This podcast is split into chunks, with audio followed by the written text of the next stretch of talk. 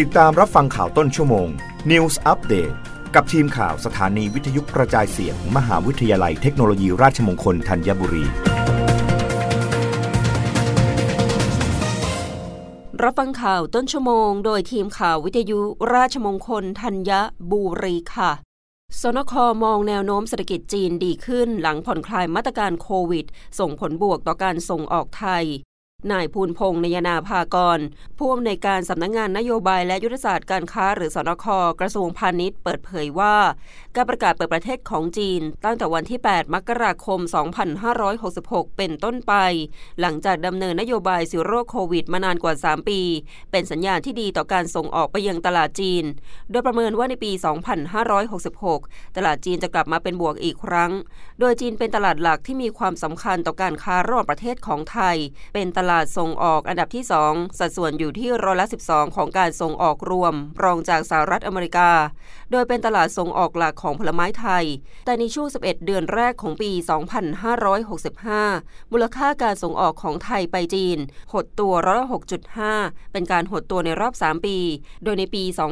2565 เศรษฐกิจจีนฟื้นตัวในระดับต่ำกว่าที่ควรจะเป็น ปัจจัยหลักมาจากการกำหนดนโยบาย Zero Covid คุมเข้มการแพร่ระบาดของโควิด -19 ส่วนทางกับประเทศอื่น ๆ ในโลกที่ใช้นโยบายผ่อนคลายมาตรการ ส่งผลให้การผลิตและการค้าของจีนชะงักงัน นอกจากนี้ยังมีความตึงเครียดทางการค้าที่เพิ่มขึ้นกับสหรัฐ โดยเฉพาะสินค้าเทคโนโลยีที่สหรัฐกีดกันจีน ไม่ให้เข้าถึงสินค้าเทคโนโลยีขั้นสูง กดดันต่อห่วงโซ่อุปทานสินค้าเทคโนโลยีขั้นสูงทำให้ความเชื่อมั่นการลงทุนจากต่างชาติลดลง และมีแนวโน้มย้ายฐานการผลิตออกจากจีน เหล่านี้เป็นปัจจัยเสี่ยงให้เศรษฐกิจจีนชะลอตัวในปีที่ผ่านมา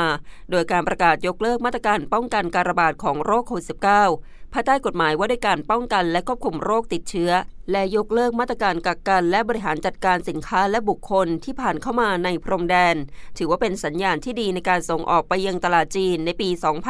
2566ประชาชนกลับมาใช้ชีวิตปกติ กิจกรรมทางเศรษฐกิจจะกลับมา